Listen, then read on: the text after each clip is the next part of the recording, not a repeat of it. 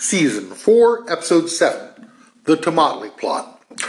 Welcome to Capitol Insurrection Report, a podcast dedicated to examining the ongoing Trumpist threat to electoral democracy in the United States. I'm Scott Kuhn. This episode will mainly concern itself with the Tomotley Plot to overturn the 2020 presidential election. Like everything else, the attack on democracy that culminated in the January 6th attack took place in various places. Carl Schmitt once wrote that it's no accident that our word for place, rather the German word for place, Ort in German, is linguistically related to the word Ordnung, or order.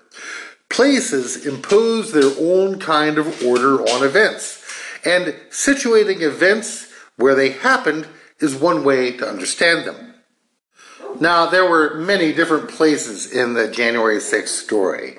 Uh, most famously, you had the Willard War Room, um, Harry's Bar, where the Proud Boys would congregate, um, the Ellipse, uh, the, the Capitol complex itself, uh, the Westin Hotel in Arlington, Trump International Hotel, etc.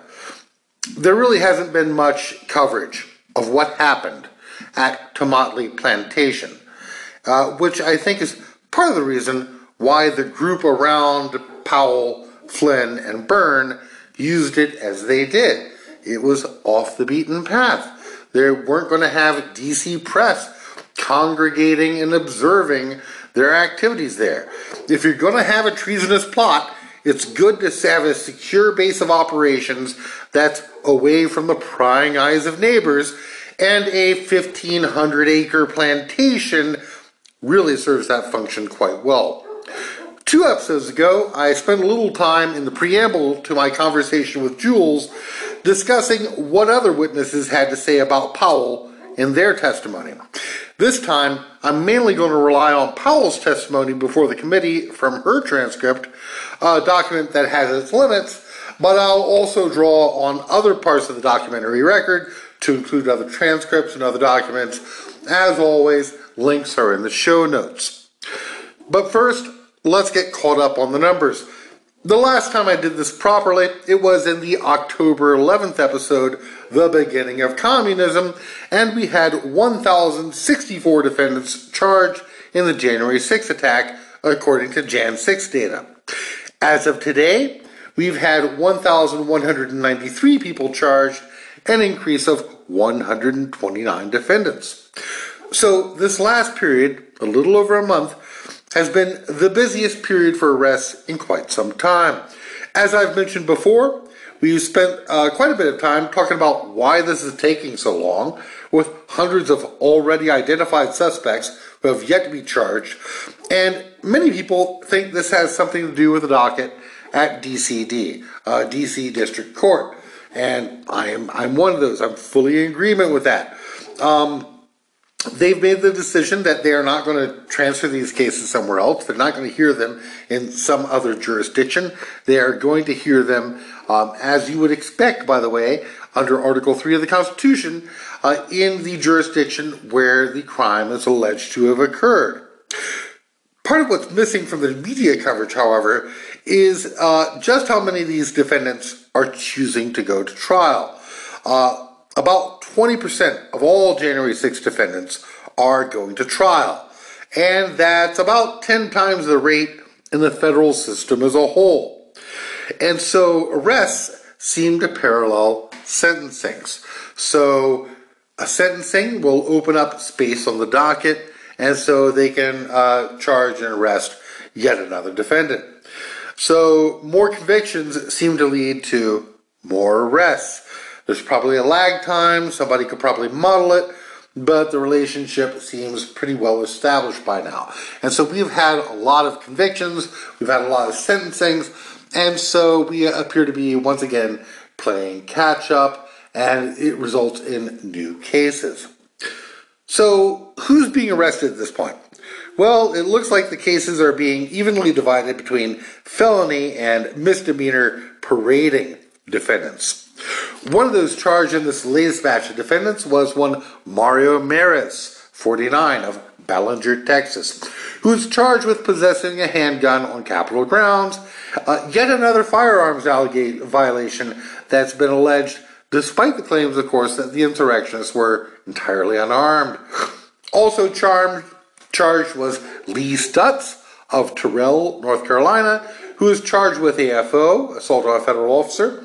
One William Lewis of Illinois, a hashtag Carhartt Wasp, who's also charged with AFO. John O'Kelly of New York, charged with AFO. A Troy Klein of Indianapolis, charged with AFO. And Gregory Yetman of New Jersey, charged with AFO. In addition to these, several of the defendants were charged with the 1512 count of obstruction of an official proceeding. So, one of these defendants, uh, Gregory Yetman, made national news when he fled into the woods behind his house when the FBI came to arrest him at his home in Helmetta, New Jersey. Yetman's home is adjacent to a large country, uh, large county conservation area of over 1,600 acres. Um, when the FBI attempted to arrest Mr. Yetman, his brother Todd reportedly told the FBI, quote, Go get Hunter. Go get Joe Biden.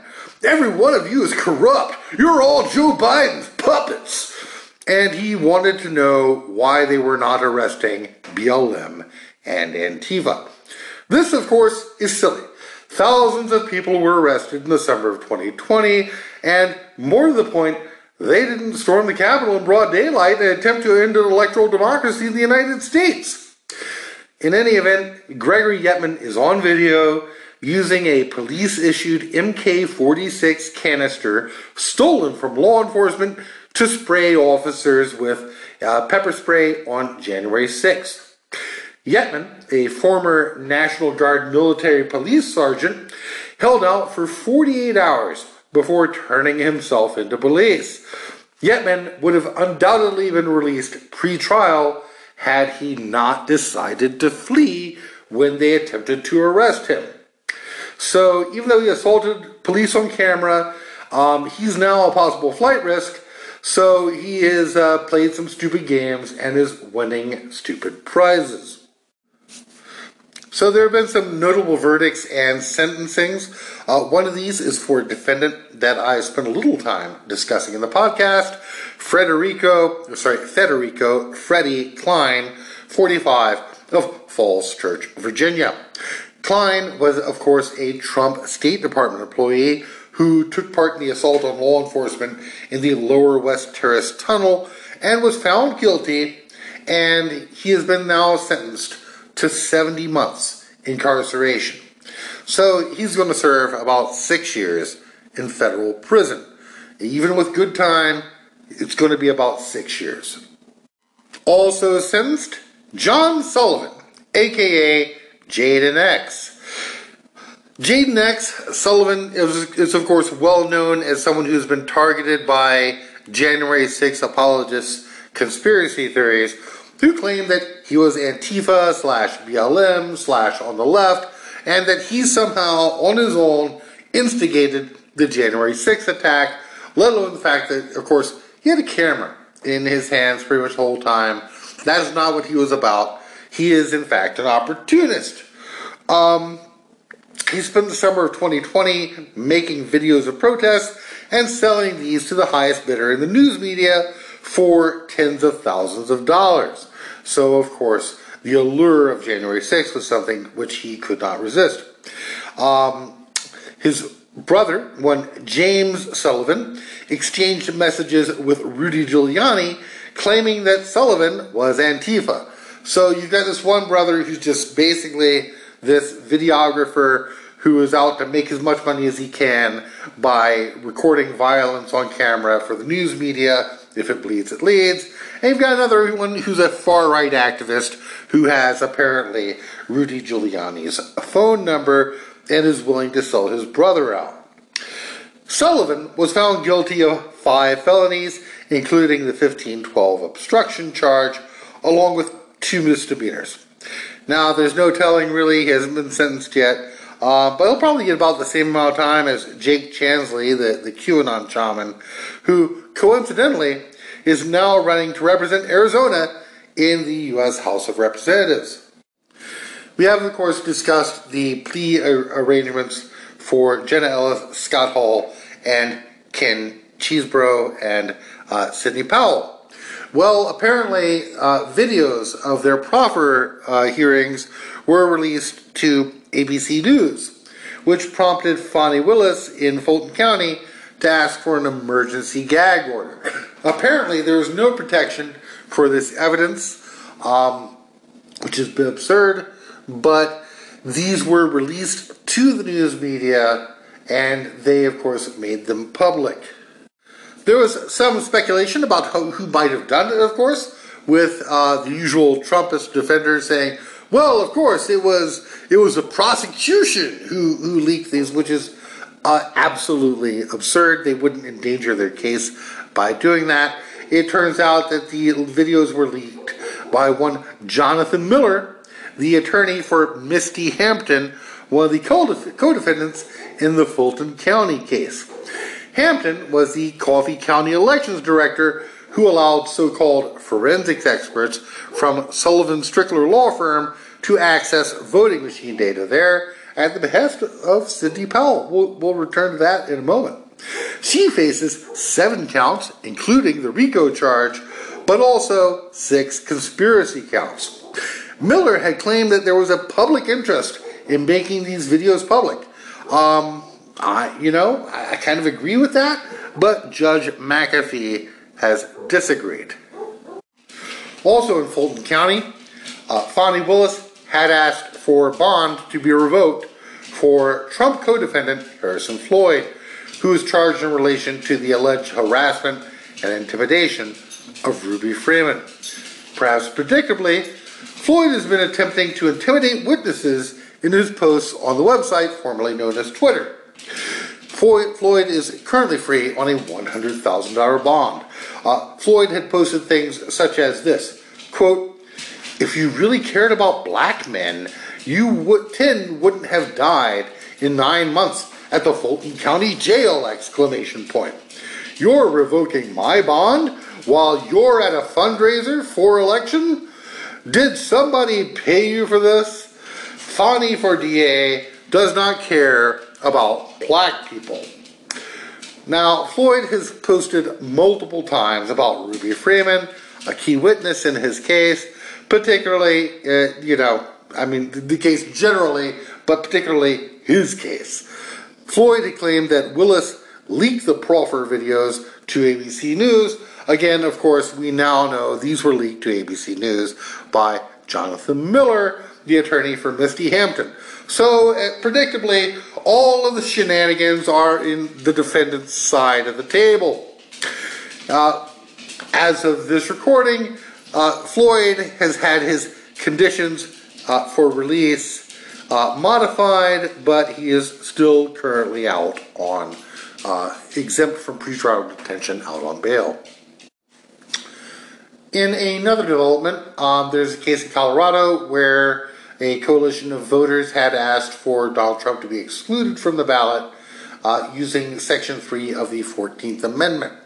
Now, the judge correctly ruled that Donald Trump was himself guilty of insurrection. Of course, again, the 14th Amendment was uh, this section, Section 3, intended to apply to former Confederates, but the language was general.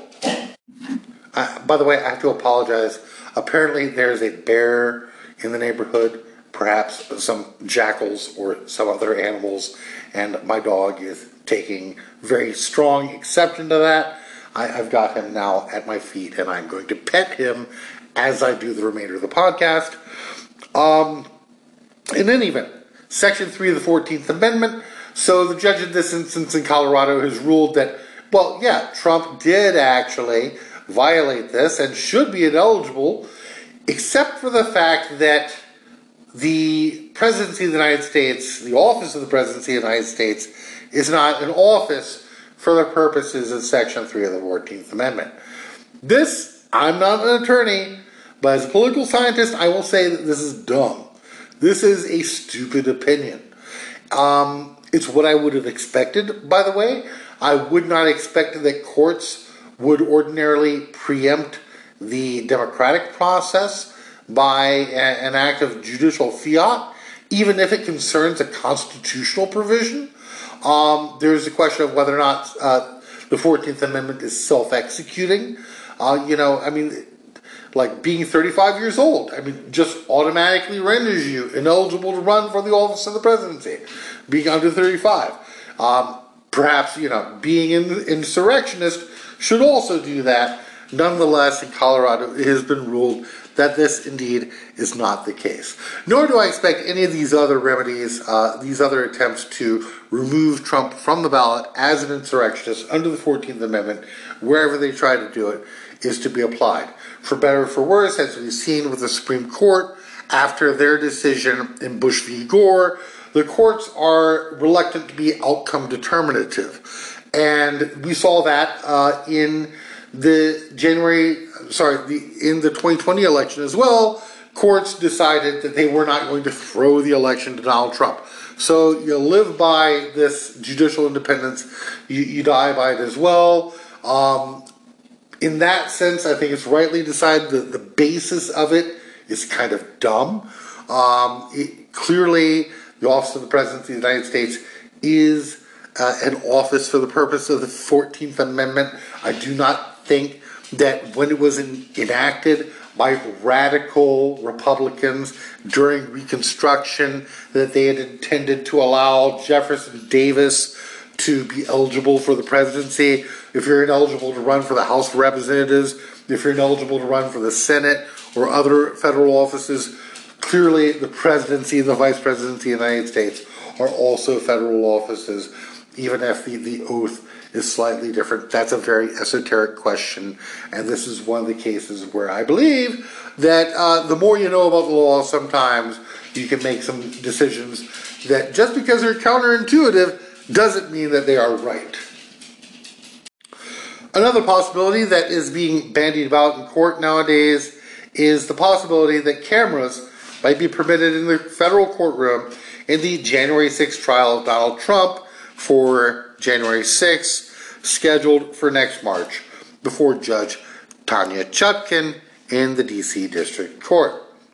A press consortium has asked for the proceedings to be televised and Trump's own defense team has weighed in to say that they too would support televising the trial. Now, I understand that many people who see Trump as an existential threat to electoral democracy would support cameras in court. Nonetheless, this is a complete non starter. It's just not a thing that is going to happen. Judge Chutkan has no discretion to make it happen. It's part of the federal rules of procedure. I have my own substantive arguments about why I think it's a bad idea. Trump is very good to uh, at appealing to his base on camera, and he would find a way to turn these televised proceedings into a circus and possibly incite more political violence. But more to the point, it just can't happen. The Judicial Conference, who sets the rules uh, regarding the federal rules of procedure in federal court are inherently, at least small c, conservatives. Even if they were inclined to make an exception, this isn't the case that they would use to experiment with cameras in federal courtrooms. And moreover, Jack Smith's team weighed in with an 18 page brief opposing the use of cameras in Judge Chutkan's courtroom. So all the people who are supporting this idea, um, they are now they're they're they're in opposition to Jack Smith, and you know if we had had this long-standing tradition of cameras in federal courtrooms for let's say the last 20 years, obviously it'd be fine. But we do not, and this is not the case that would be the first time to do this. This would be an experiment. And we do not need to be doing experiments in what is arguably the most important case against Donald Trump. So, in his brief, Jack Smith's team notes that this is the first time that this issue has come up, and that these requests have always, always been uh, rejected, and they cite the ruling in the 1996 case against Timothy McVeigh in the Murrah bombing uh, as one example. Quote, every court to have considered the constitutionality of broadcasting prohibitions on otherwise open trials has concluded that, to the extent that they restrict speech at all, they are content neutral time, place, and manner restrictions fully consistent with the First Amendment. Page 11 of the 18 page brief. Uh, going on to page 12, quote, the interest in a fair trial in turn ensures critical subsidiary interests such as protecting the truth finding function of the court, ensuring the preservation and value of live witness testimony, guarding against witness intimidation, and serving judicial efficiency and economy. On this score, the knowledge that cameras are present in the courtroom can affect witnesses, jurors, and attorneys in subtle ways. Not only will the participants be cognizant of being televised, but in today's world, a broadcast is not limited to television, and the recording exists not for a moment, but for all intents and purposes, indefinitely. So, yeah, I mean, it seems quite like 99.99% probable that Judge Chutkan will side with Jack Smith on this. Um, if convicted, if Trump wanted to appeal on the basis of having been treated differently from other defendants, a televised trial would be exhibit number one. Uh, even if he was the one who had asked for the process to be televised in the first instance, you know, I mean, certainly disingenuousness is no bar for uh, Trump attorneys. Uh, so, if you really want this trial to be televised, I, I would suggest protest something else, expend your energies elsewhere.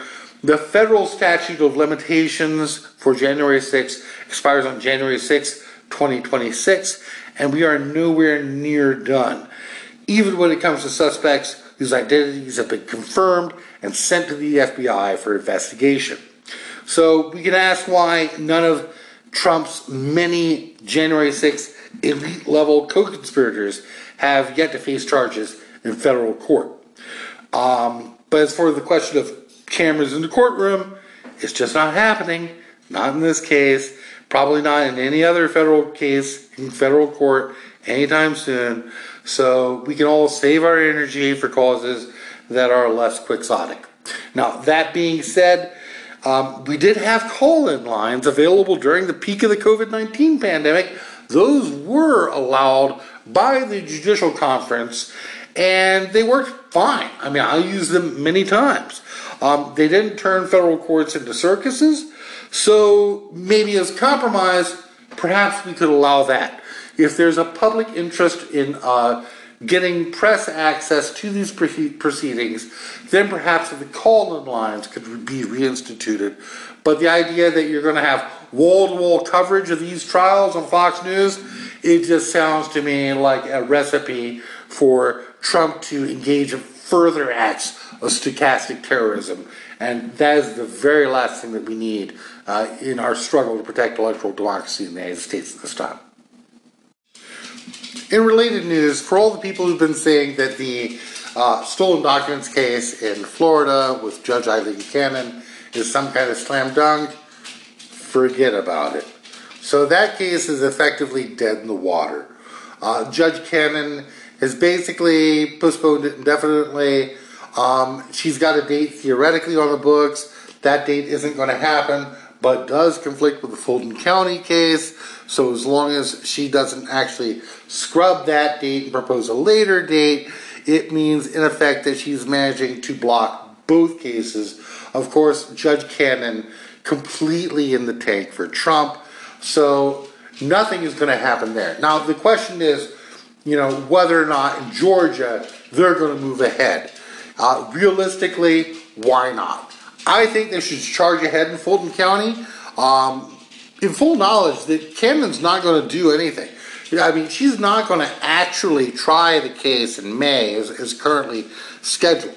So um, they're keeping it open. They're deferring to the federal court, but at this point, they should just act as if that's fine.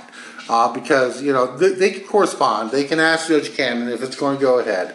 But in, in actual point of fact, um, she's not going to say, you know, she's she's a bit of a double bond, right? She wants to delay, delay, delay because she's wholly in the tank for Trump. Um, this is not an appealable matter. This is not something that will make her look bad. Yes, federal judges hate to be reversed on appeal, but this is the, a matter of a court date, so it's not something that can be appealed. Therefore, um, you know, yeah, she could just delay it indefinitely. So for people who you know have been talking about, well, yes, you know, the the, the, the evidence is strong, blah blah blah, it's dead in the water. It's dead in the water, and it's dead in the water indefinitely.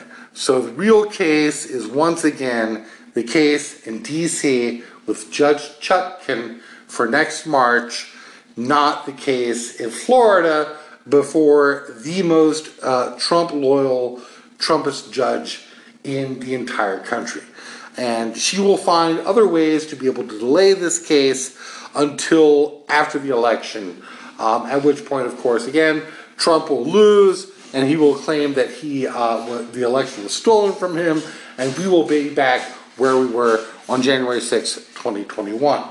So um, there's a sense in which we don't have to worry about that. I don't feel like I need to cover the case in Florida, the so-called uh, stolen documents case anymore, uh, precisely because it is in front of a judge who is 100% wholly in the tank for Trump.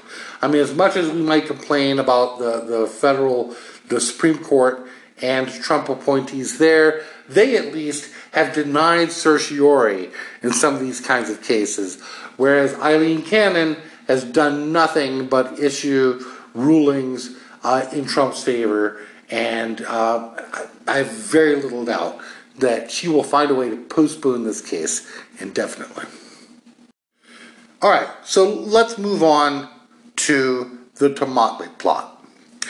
Now, um, obviously, you know, I've talked about the pleading of Sidney Powell and Ken Chesebro. Very important. A lot of people in the media seem to be focused on Jenna Ellis, um, so I, I, don't feel the need to report on that nearly so much. But um, a bit like uh, Bob Ellis, uh, sometimes I, think that you know these younger female attorneys were hired by Trump um, for reasons that don't necessarily have anything to do with the work that they have actually done. Um, and so that's not the case with you know his volunteer attorneys, right? All the work was really done by these so-called volunteer attorneys, one of whom, of course, is Sidney Powell. Now, with regard to Sidney Powell, one of the problems with her, with regard to the government, whether it be in Fulton County, where she has already pleaded, or in D.C., is that she may seem like an undesirable witness to actually put on the stand. To this day, Sidney Powell believes that Trump actually won the election. She thinks that voting machines can be controlled by wireless thermostats and that zombie Hugo Chavez conspired with Dominion to flip the election for Biden and a whole other laundry list of absurd things. She reminds me a bit of another uh, lawyer who's facing January 6 charges, Kellye SoRelle, who's been found not competent to assist in her own defense. You know, like SoRelle, also believes in things that are nonsense. But unlike her, um, Powell at least was sane enough to take the deal. Uh, we've seen this a number of times in January 6th cases, perhaps notably in the uh, seditious conspiracy cases, when some of the witnesses who took plea deals and who might have been expected to testify nonetheless were not called. But even if they decide not to put Powell on the stand, um, you know, she may well have documents or other information that would be useful to the prosecution. Other than Scott Hall, we don't have any plea agreements with anyone in connection with the Tomotley plot other than Powell at this point. Now, there are interesting facts in her transcript that I think are not crazy and can be verified by other witnesses and documentary evidence, although I do think there are, is at least one clear instance in which she is lying, which we will get to. When you look at the nexus of where she's at, of what she was doing and with whom, I don't think that the fact that she might not take the stand is particularly important. Now, I'm as guilty of this as anyone. When I initially read her transcript, I didn't even take notes, mainly because I had accepted the crazy Sidney Powell narrative. Mea culpa, I believe I was too quick to dismiss her testimony. Um, there are still things that we can learn from it, even if we accept the fact that Powell is an unreliable narrator. Sidney Powell, at least, isn't a stupid person. In fact, she's she's quite bright. Um, and like anyone else, you know, she's the hero of her own story. Now, I did not have the possibility that Powell might flip on my bingo card. And by the way, the same is true, as I've mentioned, of Chesebro. Both of them are committed Trumpists. I didn't think either one of them would go a flip. Um, Chesebro, especially a surprise. With Scott Hall, there's a possibility that he had direct evidence that would implicate Powell. And so, to my mind, that perhaps was what caused her to flip. Um, you might remember the sequence of events, right? So you had initially um, Chesebro demanding a separate trial, then Powell joining that, then you had Scott Hall flipping, and then you had both Chesebro and Powell um, flipping. And so, interestingly, you know, perhaps uh, Hall had information against Chesebro that is something that also we don't know about. There's a very good uh, likelihood that he was in contact with Powell, if not Chesebro. Uh, of course, I do most of my work through the transcripts, and there's a very big difference between Chesebro's transcript and Powell's transcript. Uh, Chesebro took the fifth uh, over 100 times. In fact, I think it's like 153 times. Um, whereas Powell at least wanted to convey the appearance of something like cooperation. And that is something, by the way, that is common to many of the defendants who are attorneys. The ones who decided that they don't care about being a lawyer anymore, they're the ones who are going to take the fifth or invoke attorney client privilege or some other kind of privilege. Um, many of the ones who actually theoretically care about being able to practice law in the future, they are the ones who are at least going to attempt to try to seem as though they were testifying truthfully in front of Congress. Uh, something which, you know, perhaps some of the non lawyers who took the fifth should have at least paid some attention to. And so, again, the question of Powell's motivation. Um, if you read Powell's transcript in the context of the transcripts of her co conspirators, one thing becomes clear. Sidney Powell is motivated by a sense of grievance at having been wronged. Giuliani and many of the others around Trump used Powell as a scapegoat. And they want to present a narrative that says, no, I'm not crazy. I didn't do anything wrong. You're thinking of Sidney Powell. She was the captain of Team Crazy. I'm just someone who's trying to serve my president. Uh, one of the things about her proffer agreement video that was leaked is the section which she describes a meeting with Rudy Giuliani, in which Giuliani called her a bitch, among other things. Now, nominally, Powell and Giuliani were, of course, on the same side. And in fact, when you look at what is alleged, the conduct that is alleged, they were doing very similar things. In fact, in many cases, they were working in, in uh, the exact same areas. Um, you know, trying to obstruct the certification of the 2020 presidential election results. And yet, of course, they like, you know, it reminds me of the feud between uh, Roger Stone and Steve Bannon. They wind up ultimately uh, in a feud with one another. And of course, you will remember the episode in which I reviewed Eric Herschmann's transcript, in which Herschmann uh, constructed a narrative in his, in his testimony uh, in which he basically presents himself as a guardian of democracy, as the captain of Team Normal, um, as someone who is trying to keep Trump away from Sidney Powell and people like Sidney Powell. And, you know, pointing the finger at, you know, the idea that the problem in the Trump White House were things such as the December 18th evening confrontation, confrontation between Powell, Flynn, and Byrne, and quote, T normal, rather than anything to do with um, Herschmann or the people around Herschmann, uh, the people who are also represented by Herschmann's old law firm, i.e., Ivanka, Jared, Alex Cannon, etc. So, Sidney Powell is going to say some nonsense at some point. Um, her transcript is on the record, but you know, she has no problem with making nonsensical public statements. Today, tomorrow, next week, she's going to continue to believe the things that she wants to believe. But for her, this may be part of what she sees as her redemption arc. She isn't ever really going to acknowledge that she was operating out of her depth, that she was submitting cases to the Supreme Court about election law when she, in fact, herself has never actually worked as an election lawyer. She's not going to admit that she was wrong about election fraud or the involvement of Italy or Hugo Chavez after Hugo Chavez was actually dead. That's not happening. None of that is happening.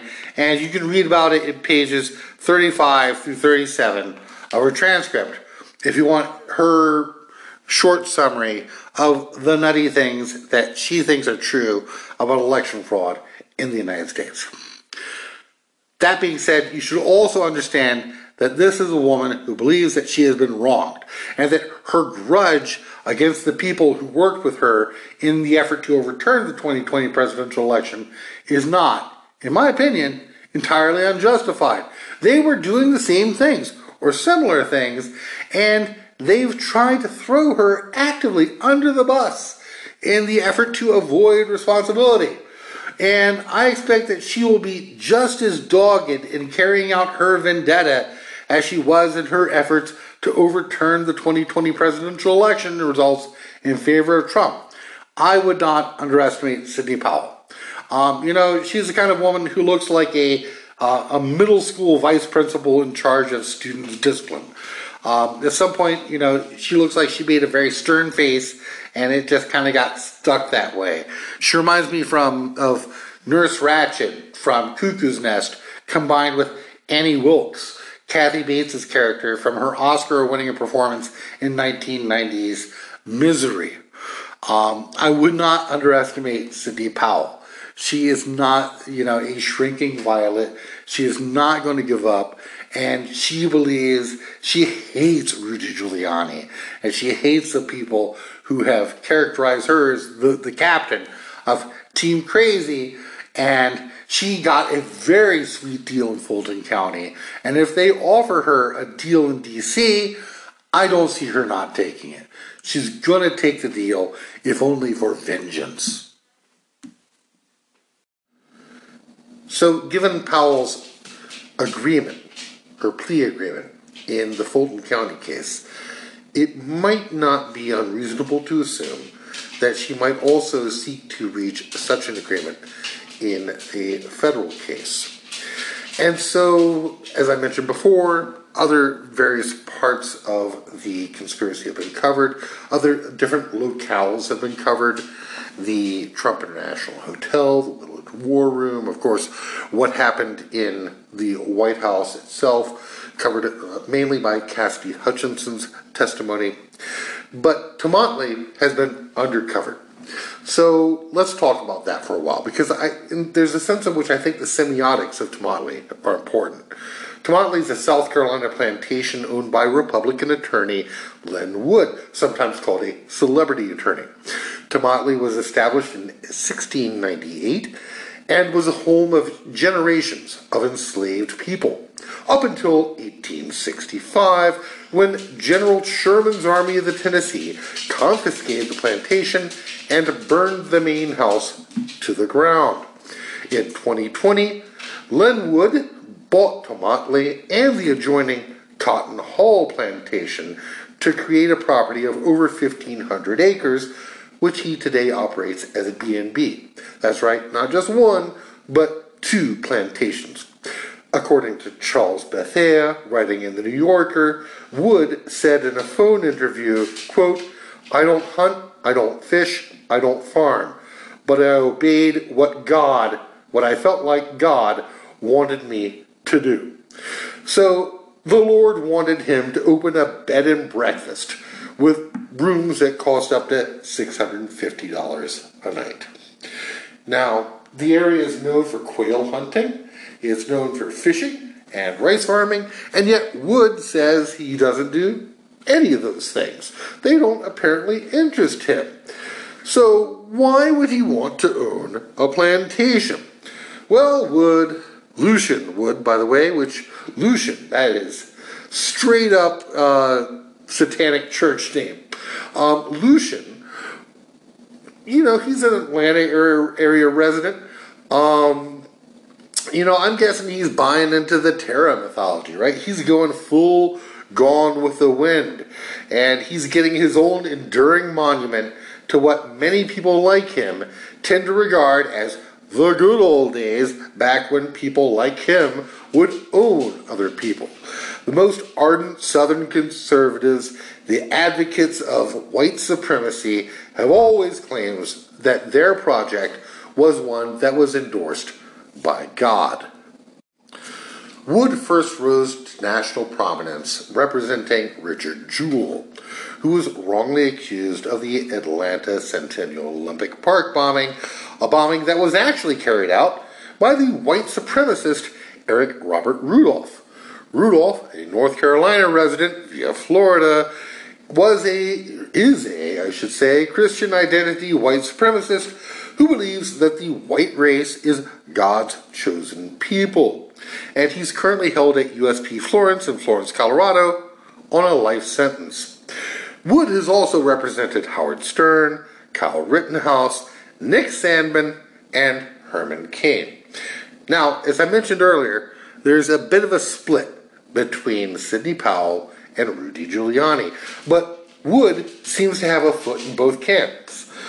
Rudy Giuliani's close associate, former New York City Police Commissioner Bernie Kerik, uh, is also affiliated with something called the Fight Back Foundation, which was something that Wood founded uh, in association with the Rittenhouse defense, but today serves as a dark money group. It funds, well, we really don't know. That's why it's a dark money group. We don't know what it funds. Another founder of Fight Back who since left the group is John Pierce, an attorney who's represented dozens of January 6 defendants, including Peter Schwartz, Lucas Denny, Ethan Nordean, Joe Biggs, Zach Rehl, Charles Donohoe, Robert Minuta, Kenneth Harrelson, Joshua James, and Ryan Samsel. Although so many of his clients wind up ultimately firing him that I don't know how many of these cases he wound up seeing through to the end. One of his most notable clients in my book, anyway, was Shane Leedon Jenkins, who, as I believe I mentioned at the time, had Pierce as his attorney back in August of 2021. Uh, but Pierce sent an associate of his, who is not an attorney, in order to represent him at a hearing, as Pierce himself was under treatment for COVID 19 or a nervous breakdown or perhaps in rehab, depending on which version of the story you believe. In any event, Jenkins, of course, ultimately fired Pierce, um, got big mad at him, and like many of his, his other clients, winds up firing him. So there's an association between Lin Wood, this uh, coup plotter, and uh, the attorney who is responsible for the defense of probably more January 6 defendants than anyone else. So sorry to digress, but you know, in, in the January 6th story, you're only ever, apparently ever two degrees of separation away from Shane Leedon Jenkins. Back on track, Wood never got a subpoena from the House Select Committee to investigate the January 6th attack, which is really odd because he winds up playing a major role. Now, according to Wood, the team of people who came to Tomotley to work on the attempts to overturn the 2020 election results were basically uninvited interlopers. Powell asked Wood if she could come there, and according to uh, reporting that, you know, interviews that he's given, um, Wood says that Flynn and a slew of other people just sort of showed up uninvited. Uh, according to reporting by CNBC, Wood told them this quote, They set up in my living room and one of the sunrooms. They looked like Election Central. They had computers, whiteboards. They were working. And, quote, I remember making a couple of phone calls to speak to individuals that she was trying to talk into being plaintiffs, I believe, in Georgia. And, quote, I think we had kind of passing conversations of what she, Powell, was learning. I know she talked to me about information about Venezuela. Now, of course, if anyone, if you follow the podcast, you know how much I love the January 6th committee transcripts. This is one of those cases where I really wish there was a transcript, and yet there isn't one. The committee spent a whole bunch of time interviewing random MAGA defendants, uh, but they didn't think to interview Lucian Wood. Wood's claim that Powell, Flynn, and the others were basically interlopers seems really incredible. It's just bizarre. If they were trespassing, Wood could have called the sheriff at any time. He owned not one, but two plantations. And South Carolina law enforcement operates in the interest of the class of people who own plantations and has always done so. The most obvious answer here is that Wood is simply lying. Sidney Powell was working on Trump cases in Georgia, and Lin Wood was also working on Trump cases in Georgia. They were working together in uh, at least three different states. The fact that Wood now claims that he didn't mean to turn his plantation over into an epicenter of Trumpist activity when there's no indication that he ever attempted to remove anyone from his property really strains credulity. Wood has also filed his own lawsuit in Georgia in federal court, a case in which he tried to make some rather novel legal arguments that the court found rather unpersuasive. Wood appealed all the way to the Supreme Court. They denied certiorari. Um, the circuit court, uh, or rather, Chief Circuit Court Judge William Pryor, a George W. Bush appointee, didn't think that these were things that the court could really adjudicate at the time because, at quoting from Pryor's opinion, quote, because Georgia has already certified its election results and its slate of presidential electors, Wood's requests for emergency relief are moot to the extent that they concern the 2020 election. The Constitution makes clear that federal courts are courts of limited jurisdiction.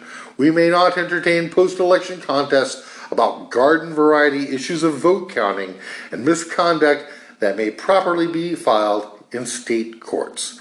End quote. So, if Wood's involved in federal election litigation in Georgia, and Powell is too, and they're also working on a lawsuit in federal court in Wisconsin, and they're both working out Tomotley, in addition to working together on a case in Arizona, it's logical to assume that everyone who was there at Tomotley was there with Lucian Wood's permission. Now, Wood was never actually formally a part of Trump's legal team, unlike Powell, who was, but then was fired, and then continued to do work for him anyway.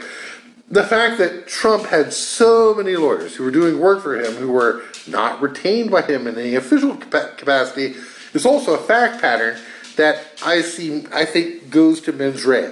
He, Trump and Giuliani knew that these cases were nonsense. Moreover, they were based on perjured testimony, which is something that I do not think has been emphasized enough in the media. This was a massive perjury mill.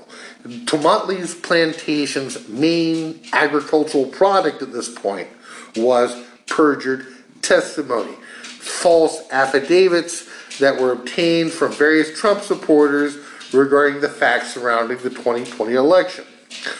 Wood voluntarily relinquished his law license in Georgia in July of 2023, but he had claimed that he was intending to do this all along. Uh, he was just retiring, but again, that is that is really difficult to believe. Uh, you know, could be because he was operating this vast network that was suborning perjury across several states. Tomotley Plantation is located at 300 Cotton Hall Road in Yemassee, South Carolina. On December 1st, 2020, Wood tweeted about the Insurrection Act. Uh, people talk about Powell, but Wood is really just as bonkers as Powell is. Uh, he claimed that Trump privately invoked the Insurrection Act and is still actually president somehow. On Parler, on January 7th, 2021, Wood wrote that, quote, many traitors will be arrested and jailed over the next several days. That actually, I mean, in a sense, was kind of accurate, um, but not probably in the way that he expected. Wood and Powell worked together, of course, in the cases in Georgia, Wisconsin, Arizona, and probably others of which I'm unaware. So now let's turn to uh, Powell's transcript. And again, this is uh, an account of the goings on at Tomotley that I think has not received enough attention from you know the media or the, the people who uh, are, are, investigating these things. And it's important, and just as important as the Westin and Arlington, just as important as Trump International, just as important as the war room at the Willard there were election interference uh, operations ongoing at Motley from the middle of November until at least the end of December. Powell describes her co conspirators thusly, and that was Howard, Julie, and Emily. These were in D.C. They took the role primarily in drafting all the pleadings. There was the group at Tomotley that included Seth Keshel, Carisha Kessel, Keshel, Lin Wood, of course, me, Jim Penrose. I'm trying to visualize the room they were all sitting in and tell you who was sitting there. Sharon, whose last name I don't know, that's all I can think of right now. That's from page 53 of her transcript. She also describes two separate groups one uh, defending the Republic, which of course is the uh, group that she's set up that has raised millions of dollars and has paid for a lot of different things uh, including the Oath Keepers Defense, and another one called Kraken Wood, which was an alliance between, of course, herself and Lin Wood. And again, you have uh, Sidney Powell and Lin Wood working together on these lawsuits, but of course, in order to file these lawsuits, they need evidence, right? They have to be able to make a showing that they have some kind of evidence. Fortunately, they could just find random Trump supporters on the ground and get them to swear to just about anything. And they did. Dustin Stockton played a role in this campaign. Um, but he claimed that even as he was doing it, he didn't think that all the testimony that he was gathering from these affiants would be particularly useful in court. To quote from his transcript, and question. And for the like sworn affidavits, were those things affidavits you obtained or they had already been prepared? Answer. Primarily, they had been submitted to Sidney Powell or Lin Wood. I remember them specifically, like she submitted her. I remember reading through her submission, and it was like hundreds of pages long with, right, lots of different things. And I remember, I remember it specifically because we disagreed on some of the tactics in that some of the what was included there had come from people that we had kind of deemed, when we evaluated them, to be less credible. Question. So, did you say you disagreed on tactics with Sidney Powell, Lin Wood? Answer. Yeah. So, when we saw what they were doing publicly and presenting publicly, and I read through the hundreds of pages of what they had submitted to the court, I remember thinking that it had it was a mistake to include some of the people that they included because we'd met them at the stop. I think in several instances we hadn't even allowed them to speak on the stage because we found them that uncredible. Page 54. So Stockton was evaluating the, uh, the these affiants and found that many of them were lacking. And again, of course, Stockton is a Trump Trumpist activist, and you know, uh, two. I mean, there, there's like different standards. Like, okay, well, this is too nuts for Dustin Stockton. Maybe there's nuts for Rudy Giuliani, but there's no, there's nothing that's too crazy for Lin Wood and Sidney Powell. And again, I don't know why Lin Wood always gets off, right?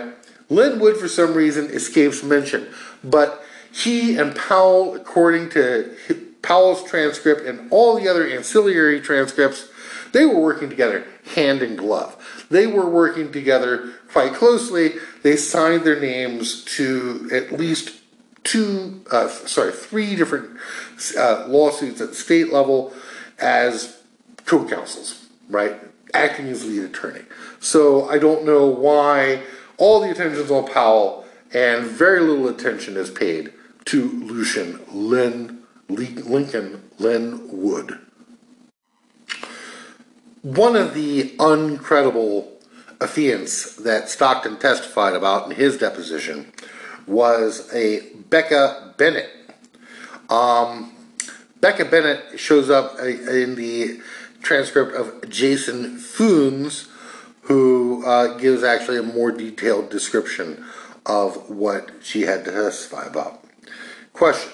Okay, we'll return to Becca, Rebecca Bennett, but just there to clarify, you mentioned her to be before, but you didn't meet her at either of the November or December rallies or in the January 6 events? Answer. From my understanding, I was even confused because she was beating around the bush and being really weird about how I knew her. She. I should have known her, or she was on the bus tour. I'm thinking, what the hell? I was on the bus tour. What the heck? So I come to find out she was on the bus tour December to the January leg of the bus tour. They did something after the December event and she was part of that. Question In the lead up to January 6th?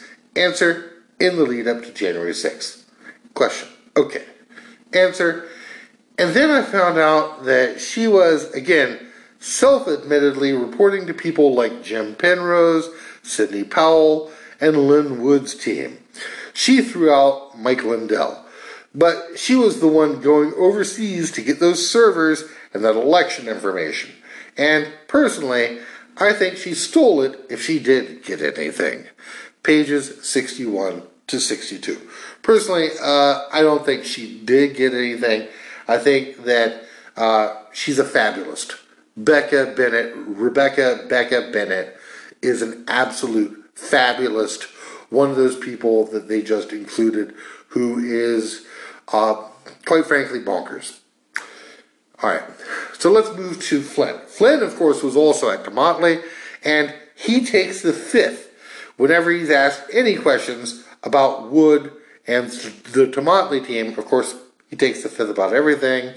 Um, he took the fifth when he was asked whether Powell asked Wood if the plotters could use the place, whether he and Powell went there shortly after Election Day, whether he was there around Thanksgiving, whether Powell asked Wood to make calls to people who were willing to serve as plaintiffs in Georgia, whether Powell talked to Wood about certain information she had had regarding Venezuela, whether Seth Keshel reached out to Flynn on LinkedIn asking him to help work on the case, whether Byrne was at Tomotley with him, and whether he flew on Byrne's plane. Uh, that's at various places in Flynn, Flynn's transcript. I mean, again, he took the fifth about everything, but you can see uh, Flynn's involvement in Tomotley. And again, why is this important? If Powell actually does wind up flipping in the federal case in D.C. before Judge Chutkan, then Flynn is also implicated. Another Trump insider who uh, apparently really is cooperating sincerely is uh, Alyssa Griffin. And she was asked uh, about comments that Wood had made about the Insurrection Act and martial law on December 1st, 2020. Quoting from uh, Griffin uh. It, she got married, so no longer Alyssa Farah, now Alyssa Griffin. Um, quoting from her transcript, quote, question, all right. And just before you left, this is about December 1st. Lin Wood, another person who's been involved in various post election issues, he tweeted or publicly mentioned, I can't remember what, but he talked about martial law and using the Insurrection Act in some way related to the election. Do you remember any discussions with campaign folks or people in the White House about either martial law or the Insurrection Act related to the election? Answer. Not related to the election, no. We've Insurrection Act came up during George Floyd, but was knocked down, but I did not hear that in context. Page 145. So again, this kind of shows how the summer of 2020 was a prelude to the run up to January 6th. A lot of these very same ideas, martial law, insurrection act, that got floated in the summer of 2020 during the campaign when things looked like they might not go well for Trump wind up reoccurring, reappearing in the lead up to January 6th after his election loss. On November 6th, there's an email exchange between Donald Trump Jr. and Mark Meadows regarding Georgia. Question, and this is from uh, Donald Trump Jr.'s transcript. And did you, why did you send this to Mr. Meadows as opposed to, say, you know, emailing this to your father, you know, Molly Michael or whoever else you could get an email to your father with this advice?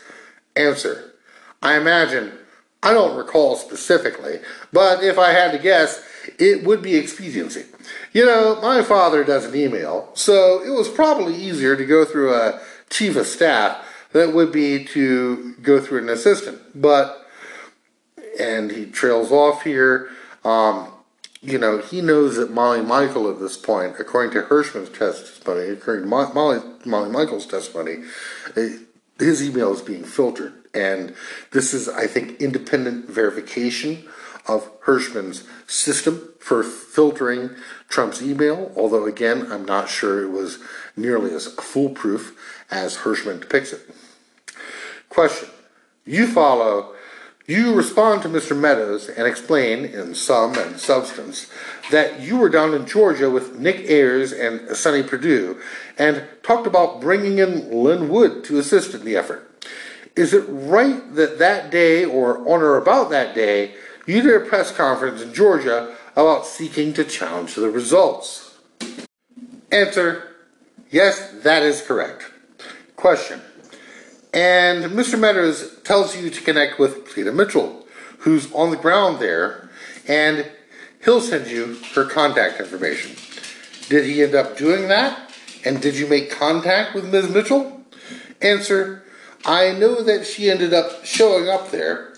So I don't know exactly how that happened or if he did it through others, but I know, you know, the end result is that she was there from 35, page 35 in Donald Trump Jr.'s testimony. So that brings up again the effort to insulate Trump from, quote, Team Crazy, which was something that apparently Eric Herschmann was involved in. And I think that if Donald Trump um, Jr., you know, sort of implies that that's the case, I think that, that you know, that part of it's confirmed, although again, um, it's pretty evident that there were other means by which people could communicate with Trump. Um, you know, it, it seems clear that people could always walk paper down to his office and he would eat it or burn it or flush it down the toilet. So, in Herschmann's testimony, he described a system uh, that he set up in an effort to insulate Trump from, from Team Crazy. Again, Trump's a crime boss. He prefers not to have written records. And as I've discussed before, he has no email address. Instead, he relies on his underlings to communicate via email for him. And the most direct route to Trump uh, in his presidency was set up through Molly Michael, who would print out certain emails for Trump to read as a hard copy. But after the first impeachment, again, Eric Herschmann inserted himself as a gatekeeper and acted as a kind of shadow chief of staff. Uh, this is from Herschmann's transcript. Answer. So I told Molly that for certain groups of people or certain amounts of information that she would not deliver it to the president until she sends it to me. And then my view was that 90 plus percent, 99% of the stuff I wasn't going to have delivered to him. Question. And that includes things from Rudy Giuliani? Answer. It would include, I don't know about this one. I would have to see the attachment. I don't know if it was public information or something. Possibly yes, but by and large, it would include things from Rudy Giuliani as well. Question Why did you think that there were some things from Mayor Giuliani that were not worth the president's attention? Answer It's not limited to Rudy. It's my general view was that the amount of information that was coming in, it was I thought it would be unfair to any client, let alone the President of the United States, to be getting inundated with information that supposedly tracked all types of wrongdoing when I couldn't tell how bad the information was or not. So I just decided I'm stopping it. And I told Molly, and eventually I told Meadows, that that's what was being done. End quote. So again, uh, you know, people talk about Mark Meadows and how vital he was. Yeah. Uh, why was Herschmann trying to circumvent him? Because he knew that uh, Meadows was acting as a conduit for the insurrection. Uh, you know, we have this advisor to the president telling the chief of staff to go fuck himself. Um, there were important jobs, parts of the job of the chief of staff that, you know, Eric Herschmann who has no real, he's a minister without portfolio. Um, he's just going to assume this. This is part of the chief of staff's duties, and Eric Herschmann is simply doing them. Now, according to Herschmann, the only way to email Trump was to email Molly Michael, and he himself was acting as a filter. Okay, I know that was a digression, but all that to say there are instances in which this appeared to be not the case. Eric Herschmann was acting as a filter, except that he sometimes wasn't. What if Trump gave some number of trusted persons another route to reach him? Um, again, we find that that could be the case if that's indicated in Donald Trump Jr.'s transcript. An alternate route where that they a workaround that they had uh, for this Herschmann plan. And by the way, I, you know, it is fascinating why, um, you know, Eric Herschmann, acting at the best perhaps of Kushner, why, why, why is it that he was given this much latitude? Again, Jared Kushner, uh, and I'm not the first person to note this, but Jared Kushner is given a wide amounts of latitude. Trump tells everybody to fuck off, right? But not Kushner. So, I mean, there's, there's something else going on there. Um, but, you know, Eric Herschmann is basically Jared's guy, and uh, therefore he gets to act as a shadow chief of staff. All right, so again, from Donald Trump Jr.'s transcript. Question And did you, why send this to Mr. Meadows as opposed to, say, you know, emailing this to your father? You know, Molly Michael or whoever else could get an email to your father with this advice. Answer I imagine. I don't recall specifically, but if I had to guess, it would be expediency. You know, my father doesn't email, so it was probably easier to go through a chief of staff than it would be to an assistant. Yeah. You follow, you respond to Mr. Meadows and explain in some substance you are going down to Georgia with Nick Ayers and Sonny Perdue. So again, um, this is an alternate route whereby people like Donald Trump Jr. could circumvent the system that Herschmann had set up. So Lin Wood, Sidney Powell, and anyone else at Tomotley could reach Donald Trump through Mark Meadows rather than going through the system uh, that Herschmann had implemented using Molly Michael. they had a means of reaching Trump that didn't include this supposed filter that Herschmann, in his transcript, uh, presents as being airtight. So, you know, again, Trump, uh, Herschmann seemed to believe, or at least represented, that this was an airtight system. He alone controlled what Trump saw during this time frame. There were workarounds. Donald Trump Jr. knew about them. Mark Meadows was the conduit for these. And again, that is why, you know, one of the reasons why Mark Meadows might be such a key person. Um, they're never going to flip him, by the way. I mean, there are people who's like, he's cooperating, he's cooperating, he's cooperating. I would love it. That'd be great. The, the evidence isn't really there for that yet. And of course, that leaves aside the other route whereby they could just reach Trump directly, which is instead of sending to Mark Meadows, they could just um, post it publicly, right? So you just post something publicly that Trump himself could have access to. So, however they did it, the Tomotley conspirators did find a workaround to get directly to Trump. Uh, the one person that Herschmann mentions by name when it comes to election disinformation is Lin Wood. Question. Uh, sorry, answer. Somebody testified that X amount of dead voters had voted.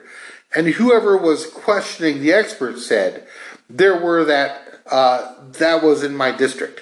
And I happened to call, you know, the first group of them, and I spoke to six of them, and they're surely alive, right? Question, who was that? It was, answer, it was, I mean, you can search it, but it was some at some hearing, there was a question and testimony that someone on the team was putting forth as to maybe it was Lin Wood, right? As saying that X amount of dead people were voting and they gave a listing of people. And one of the elected officials had the list in front of her and she's like, I called this group of people and they seem to me to be very much alive, right? You know, and that debunked it. And there were things where they were doing juniors or seniors or changes of addresses in which somebody had gone on to military service, just mistakes along those lines. And the campaign people were somewhat, I think, incredulous. That's from page 157 in Herschmann's transcript. Let's see, who else was at or involved with Tomotley? Uh, in the Kristen Davis transcript, Interviewers mentioned that on November 30th, 2020, Roger Stone had claimed that Lin Wood was one of the persons he was advising regarding challenges to election results. It's on page 77 of Davis's transcript. And Stone had also mentioned Powell and Arthur Schwartz, a friend and consultant to Donald Trump Jr. So, again, the feelers of Tomotley go out to unexpected places, or perhaps places that we should expect in, in Roger Stone's case. In the Ziegler transcript, right before the staff asked Ziegler about Peter Navarro and his relationship to Steve Bannon, they asked Ziegler if he knows Lin Wood and whether he's ever been to Tomotley. That was on pages 16 and 17 of the Garrett Ziegler transcript. Now, my own personal belief is probably yes, but we don't have any information, right? I mean, he's working with the same people, he's doing the same kind of things. Uh, Byrne talks quite a bit about Ziegler, and Ziegler is collating things. He's collating material. He is basically the, the magpie who is gathering up all of the collected lies and nonsense and uh, putting it together in the Navarro report. So there's a possibility even that some of the Navarro report was uh, worked, they you know completed, composed at Tomotley, or um, you know that Ziegler was simply relying on people who were submitting these affidavits to Lin Wood and Sidney Powell, and possibly in contact with them as well. Now, I had long assumed again that because they asked Ziegler whether he's at Tomotley, and there's that rule of thumb that prosecutors don't ask questions to which they already don't already know the answer. That means he is. But I've read enough transcripts at this point to know that, in fact, sometimes they do ask questions to which they don't know the answer. Um, sometimes they, they, they will go on, you know, a little bit of a fishing expedition. It's not like a uh, courtroom in that sense. They're not doing this in front of a jury. Now, Byrne mentions Ziegler as someone that he had met, um, but this presumably was from the time at the Westin, which predated the falling out between Powell and Giuliani. There's also, by the way, a bit of an odd section in Byrne's transcript, uh, which I'm not really going to elaborate on, but I would like to point you to, which is that Patrick Byrne didn't apparently, for quite some time, realize that Garrett Ziegler actually worked in the White House. Um, he thought this was, quote, some sort of social connection, that, you know, basically Ziegler was one of the many volunteers, right, who were volunteering to work for, uh, do work for Trump in his legal appeals. Um, and of course, uh, again, as I've mentioned before, Ron Ziegler was the uh, his cousin of Garrett Ziegler. They actually look quite similar. They're from the same family. So, you know, there's legacies going back to 1865, and then there's some legacies that are going back to Watergate uh, that are, are happening here in this story as well. So Powell outlines that the group of people who are working with her again in this uh, what we could call a, fraudulent affidavit mill. Um, there's a group of people in D.C. Howard Kleinhendler, Julie Haller, and Emily Newman. Uh, you may remember Newman. Uh, also, Julie's brother Peter, and one Brandon Johnson all again all working with Powell but in DC. And they were all initially volunteers, although Powell in her transcript, page 42, claims to have all written all of them checks from her law firm, Sidney Powell PC, rather than for some reason uh, her, you know, various different little uh, fundraising things. She's for some reason writing a check from her law firm. I mean, which which does make sense if this is quote legal work, right? So again, the, the crime here, in my mind, is the affidavits, right? Uh, this nationwide coordinated effort to give false testimony in the election cases. And it's a conspiracy, and it is coordinated, I believe, by uh, Lucian Wood and Sidney Powell from Wood's Plantation. And again, no one ever seems to think about the optics of this, but this is the first uh, major party to nominate a black woman, um, you know, to the vice presidency. And this is a, a party where you've got 81 million people, many of whom are black, and Wood and Powell, when they want to point around and say, those those voters are suspicious. They're looking at places like Atlanta. They're looking at places like Philly. They're looking at places like Detroit. They're always pointing the fingers at places where black voters live. And so it's not white supremacist enough for them to do this in Arlington next to, um, you know, the, the, former, the site of the former plantation of Robert E. Lee. No, no, they have to go down to a plantation in South Carolina, the first state to secede from the Union. So there's this all white group of lawyers, and they have no problem with any of this, and they're sitting, you know, sipping mint juleps and Sidney Powell is getting the best work done she's she ever has done. Apparently, um, she likes to, she has very specific working conditions. She mentions in her transcript she has to be isolated. She really just wants to be in her little cocoon in her room, reading and writing all day. And so again, Tomotley is a comfortable place for a genteel uh, person like herself. Apparently, so that's that's one kind of crime that could potentially be charged out of the Tomotley plot.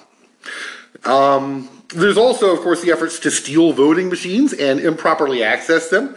And this involves people we know were at Tomotley. Uh, of course, again, not just in Coffee County, Georgia, also in Michigan, Colorado. Stephanie Lambert Junttila, a Michigan attorney who was working with Wood and Powell, not at Tomotley, in Michigan, uh, became the third person in Michigan to be charged by the Michigan Special Prosecutor, DJ Hilson.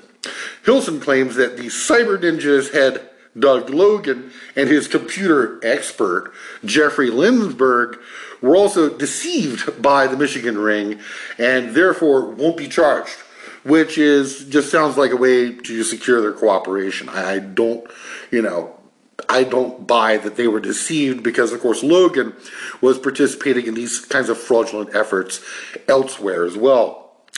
So, this, of course, involves Phil Waldron, uh, who you'll remember is the leading proponent of the idea that Trump should declare martial law and seize voting machines.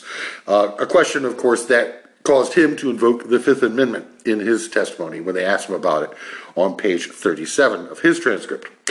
Waldron is the author of the infamous martial law PowerPoint and played an integral part in uh, this effort to you know, secure and possibly, if needed, manufacture evidence of fraud. He's unindicted co-conspirator number six in the Fulton County case. Waldron was also in direct contact with Mark Meadows.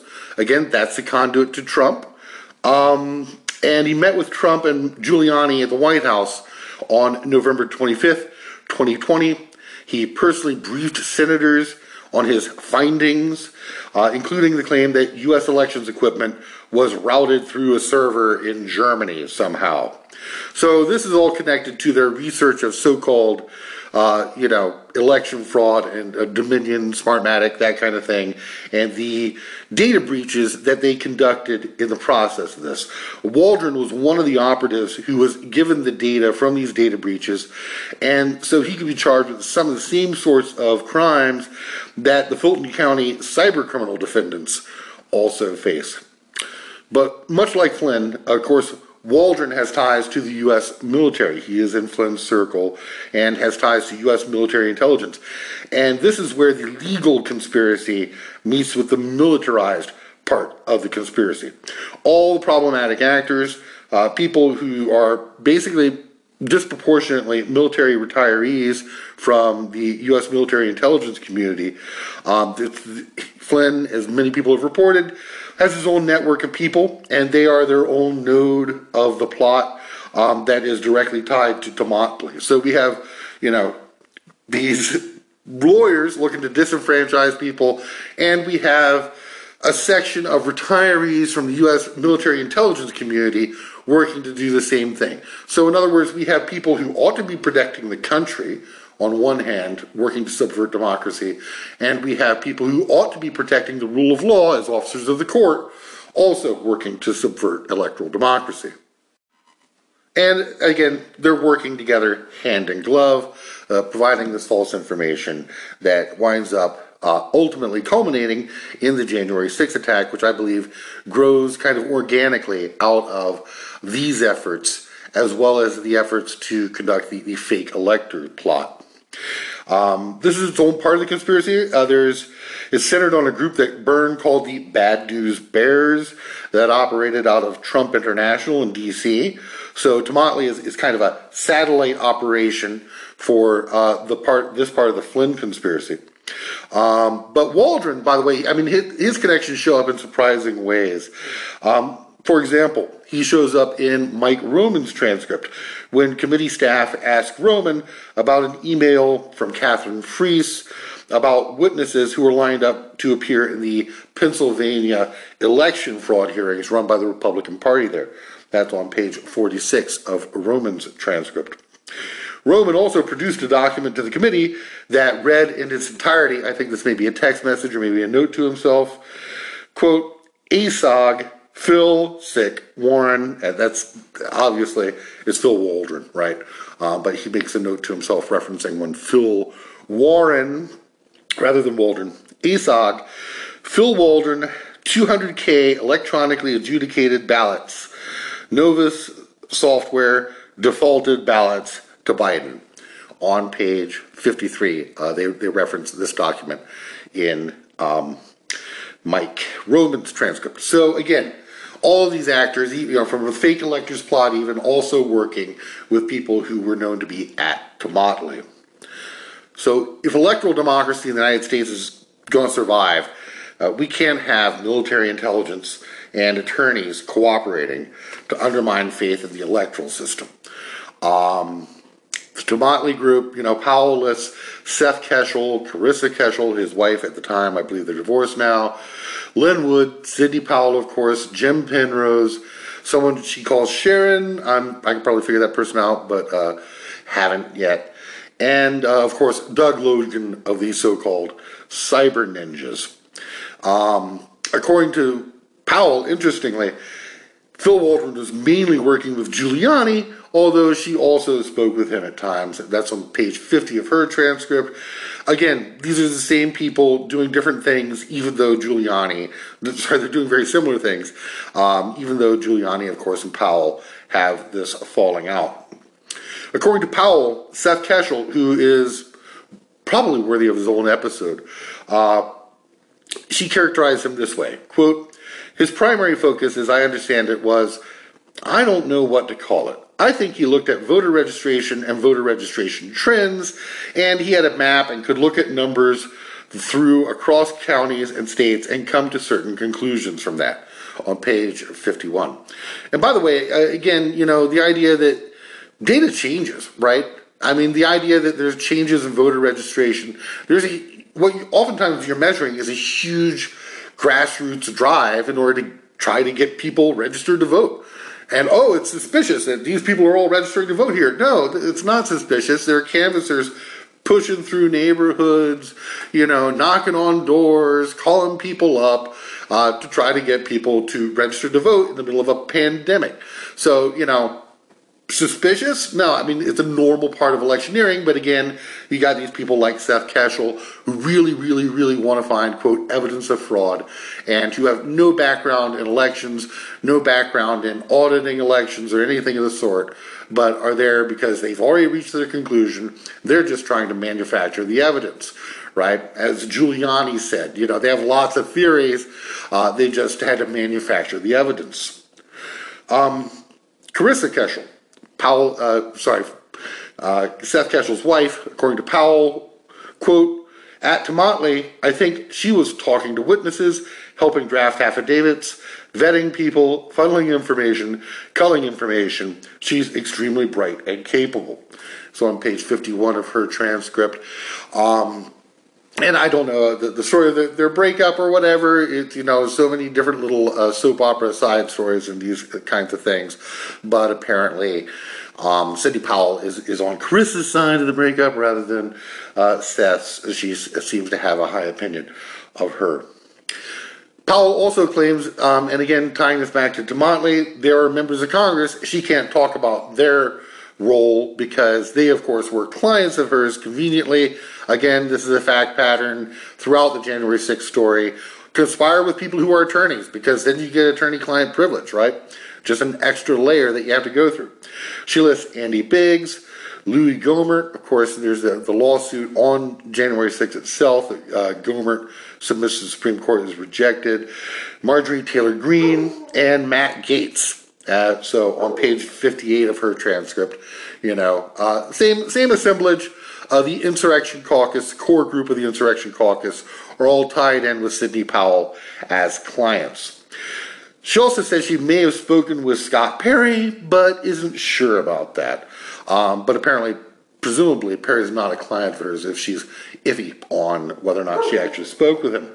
She also worked with a Connie Hair, H A I R, who worked for Gohmert. It's on page 62 of her transcript. And she may have spoken at a groundswell event. Um, she claims to always forget the name of the group, but does know that it's Ginni Thomas's organization. So again, tied into the Ginni Thomas part of the plot as well. And they asked Powell about um, the, the different data breaches that they were working to conduct. Um, she talks about, of course, Antrim County, which was done by court order rather than, uh, you know, an, an illegal breach. So a little bit different than some of the other stuff. Um, she claims that the machines were inspected by Russell Ramsland, which we do know, Phil Waldron, Conan Hayes, and Todd Sanders on page 102. And then when it comes to Coffee County, interestingly, Powell claims to not know anything about it. Of course, this is what she ultimately winds up pleading to. Uh, she claims not to know if Hayes was able to examine any of the machines or data on page 103. Um, I just I know I sometimes read from these transcripts. I'll read directly from this one because she lies like three times in the space of about two minutes if you time it out. Question. Do you know who did who did the inspection of the machines? Answer. I think Russ Ramsland, Phil Waldron, maybe Conan and Todd, whose last names I don't remember. Uh, I don't remember. Question. Conan Hayes and Todd Sanders? Answer. Yes. I don't know whether they worked on that one or not. I know they worked on some of them. Question. Which, what other machines do you understand Mr. Hayes and Mr. Sanders inspected before Antrim County, besides Antrim County, excuse me? Answer. I thought I heard something about maybe a machine in California. I don't know whether anyone ever got access to that or not. And I know somebody was trying to get access to some machines in Georgia, and I don't know what happened with that. That's a lot, right? Question Do you know whether Mr. Hayes imaged certain hardware in Coffee County, Georgia in November of 2020? Answer I don't recall. Lie. Question Do you know anything about Coffee County? Answer I know it was one of the big problems. And I think we got an affidavit from a woman by the name of Misty Martin who worked there. Question Again, another perjured affidavit. But you don't know if Mr. Hayes or anyone acting with him access, access those machines? Answer I remember them trying to. I don't remember whether they did or not. Another lot. Question In Georgia, and I think we have some correspondence from you on this. Is it correct that Mr. Giuliani at the December 18th meeting that we keep coming back to or going in and out of, that Mr. Giuliani said at that meeting that he had a plan to get access to machines in Georgia? Question I think that's correct. I think he did. So that's pages 102, 103. So again, you got Giuliani pointing fingers at Powell, and you got Powell pointing fingers back at Giuliani. Now, um, she gets this affidavit from Martin. Again, this is a problem, right? Coffee County is a problem. This is a place. Why is it a problem? Trump won this county quite handily. Um, so they have to go to these deep red places in order to fraudulently secure access to these machines. And these are places that Trump won right? Trump wins Antrim County. He wins Coffee County. So again, they're trying to disenfranchise urban voters by going to uh, you know places like Antrim County and Coffee County. Uh, just again, doesn't logically follow, but none of this nonsense does. On redirect, uh, she remembers that Hayes was trying to get data, but doesn't recall if he was successful. Again, another lie. And she says it's Giuliani's plan to get access to these machines on page 104. Um, you know, but again, they were both trying to get access to these machines, even if they have a grudge against one another. Now, Powell claimed that she spent a lot of time early on attempting to access the machines, but she personally stopped after December 18th and was focused on the Supreme Court briefs uh, from that point, page 104.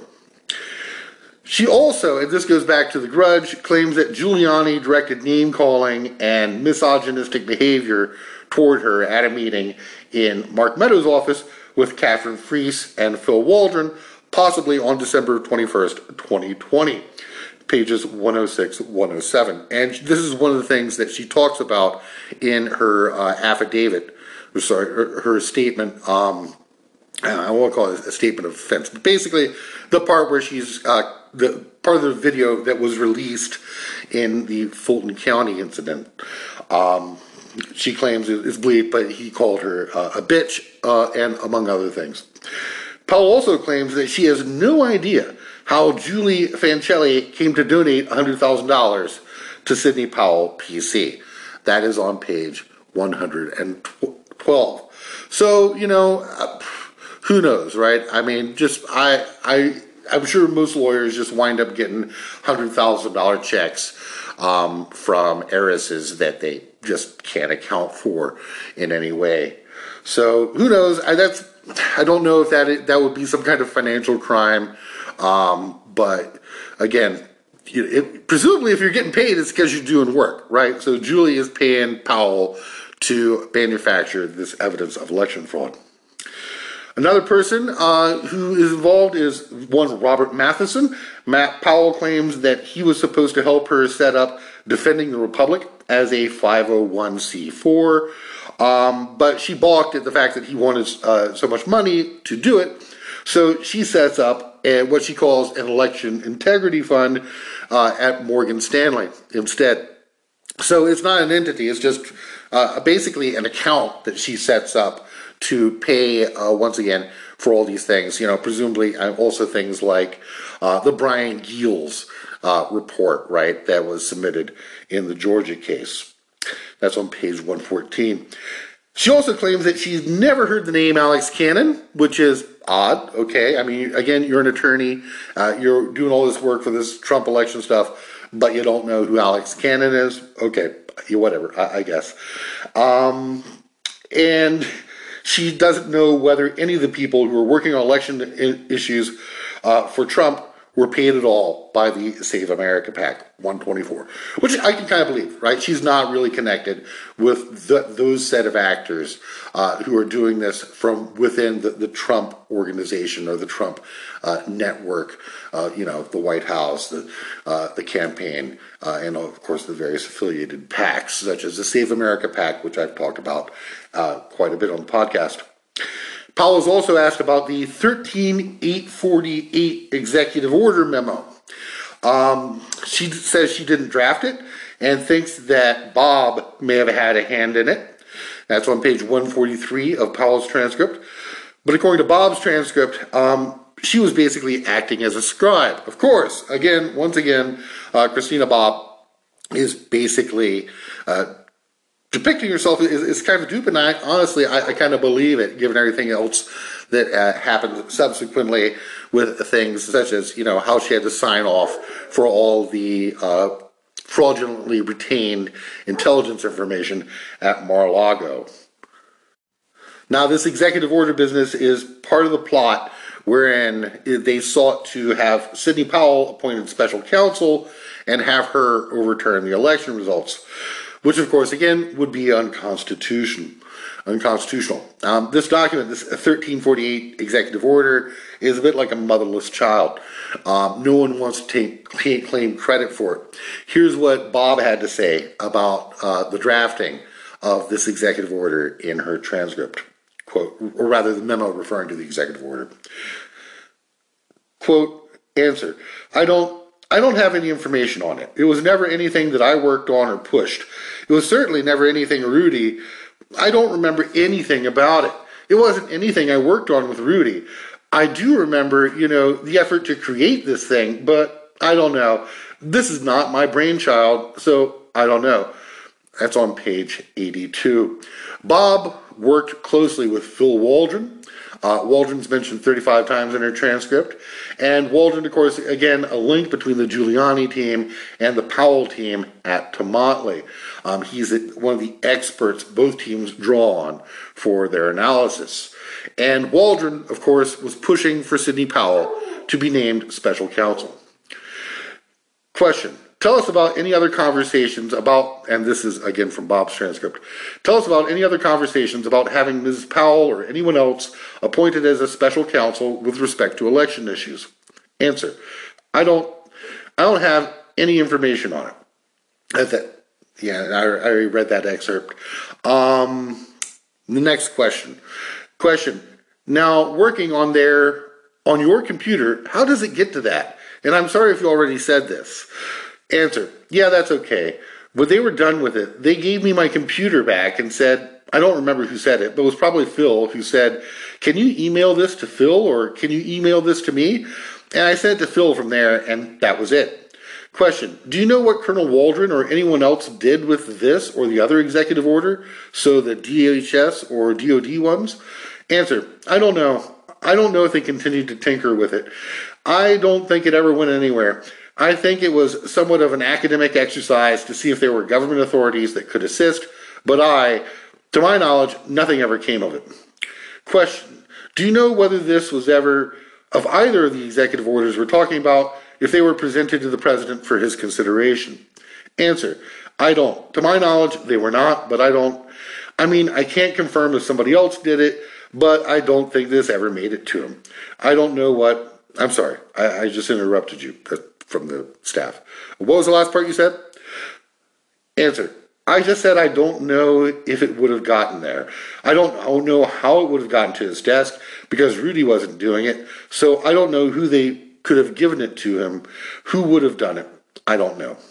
Pages 82, 83 in Bobb's transcript. Now, every aspect, uh, in my view, of Bobb's testimony uh, about her meeting with Waldron is suspect, right? Uh, again, apparently she, you know, is working on this and then sort of hands a computer over to Waldron um, and the other person in the meeting, and they kind of take it over from there and they write the thing, and then it's disseminated. That explains why this came off of her computer. Um, okay, uh, again, as a lawyer, presumably you, you would know better, but she's not a very good attorney. Um, I mean, and again, also, you know, just given her continued affiliation with Trump, I, you know, I, anything she she says is something that should be taken with uh, with a big old grain of salt, right? I mean, even Powell, who I think is uh, truthful in some places, right? I mean, when it comes to her own crimes, lies about them, and so Bobb, you know, probably there's there's there's an, incentive to do some dissembling there. Another. Uh, group with which they were affiliated, which they were operating, is the Amistad Project. Uh, according to Powell, they believed that they were supposed to collaborate together, but they wound up tossing her out of the workspace at the Westin in Arlington. And Powell claims that this is because she insisted on going her own way rather than taking orders from Phil Kline, who was working on the stuff at the Westin. They also asked Powell about Ivan Raiklin. And Powell says that this isn't someone that she ever worked with, although she may have attended a political party, uh, not that kind of political party, at Raiklin's house at some point. She has some recollection of that. Quote, there have been any number of people that said they worked with me or for me that really didn't work with me or for me. Page 52. This, of course, referring to Raiklin's claims that uh, he had been doing work for Sidney Powell. And also, again, from uh, Byrne's transcript, he had cyber guys who, sorry, this is actually Powell's transcript, uh, who provided an affidavit uh, from page 53. So again, vast perjury farm that they have operating out Tomotley, and it is military intelligence people, retired military intelligence people like Flynn and Keshel, working together with this team of legal experts at a literal southern plantation that was burned to the ground by uh, General Sherman's Army of T- the Tennessee uh, in 1865 in order to disenfranchise millions of voters and especially black voters in urban areas. Um, and no one, no one ever questions the optics, but I do think it's it's an interesting part of the story, and also it's something we don't know a lot about. Right? We have what Sidney Powell said uh, we also have Byrne's information. Flynn, um, you know, again, they ask him about his appearances at Tomotley, what he was doing, and of course, he just takes the Fifth Amendment on everything because that's who he is. So Powell got a really sweet deal from Fulton County, and we don't know if uh, Jack Smith, I'm sure she's on his radar, um, whether or not there's going to be any kind of deal there. But these are all the kinds of things that she can testify to. I know, again, uh, I probably didn't give as much attention to Powell as I ought to have, uh, partly on, on the basis of, you know, the fact that she seemed marginal. Um, because you know everyone was trying to throw her un- well under the bus, but in point of fact, she's not marginal right? Um, she's participating in all of it, and she's connected to all of the central players. Um, and Lin Wood, of course, also connected and has not received nearly the attention he deserves. He and Powell are working together uh, just as closely as, for example, Mike Roman and Ken Chesebro did in their part of the fake electors plot. All right, well, that's it for this episode. Thank you so much for listening. Um, want you to enjoy your Thanksgiving. Uh, have a lovely Thanksgiving. Happy Turkey Day. And uh, happy holidays.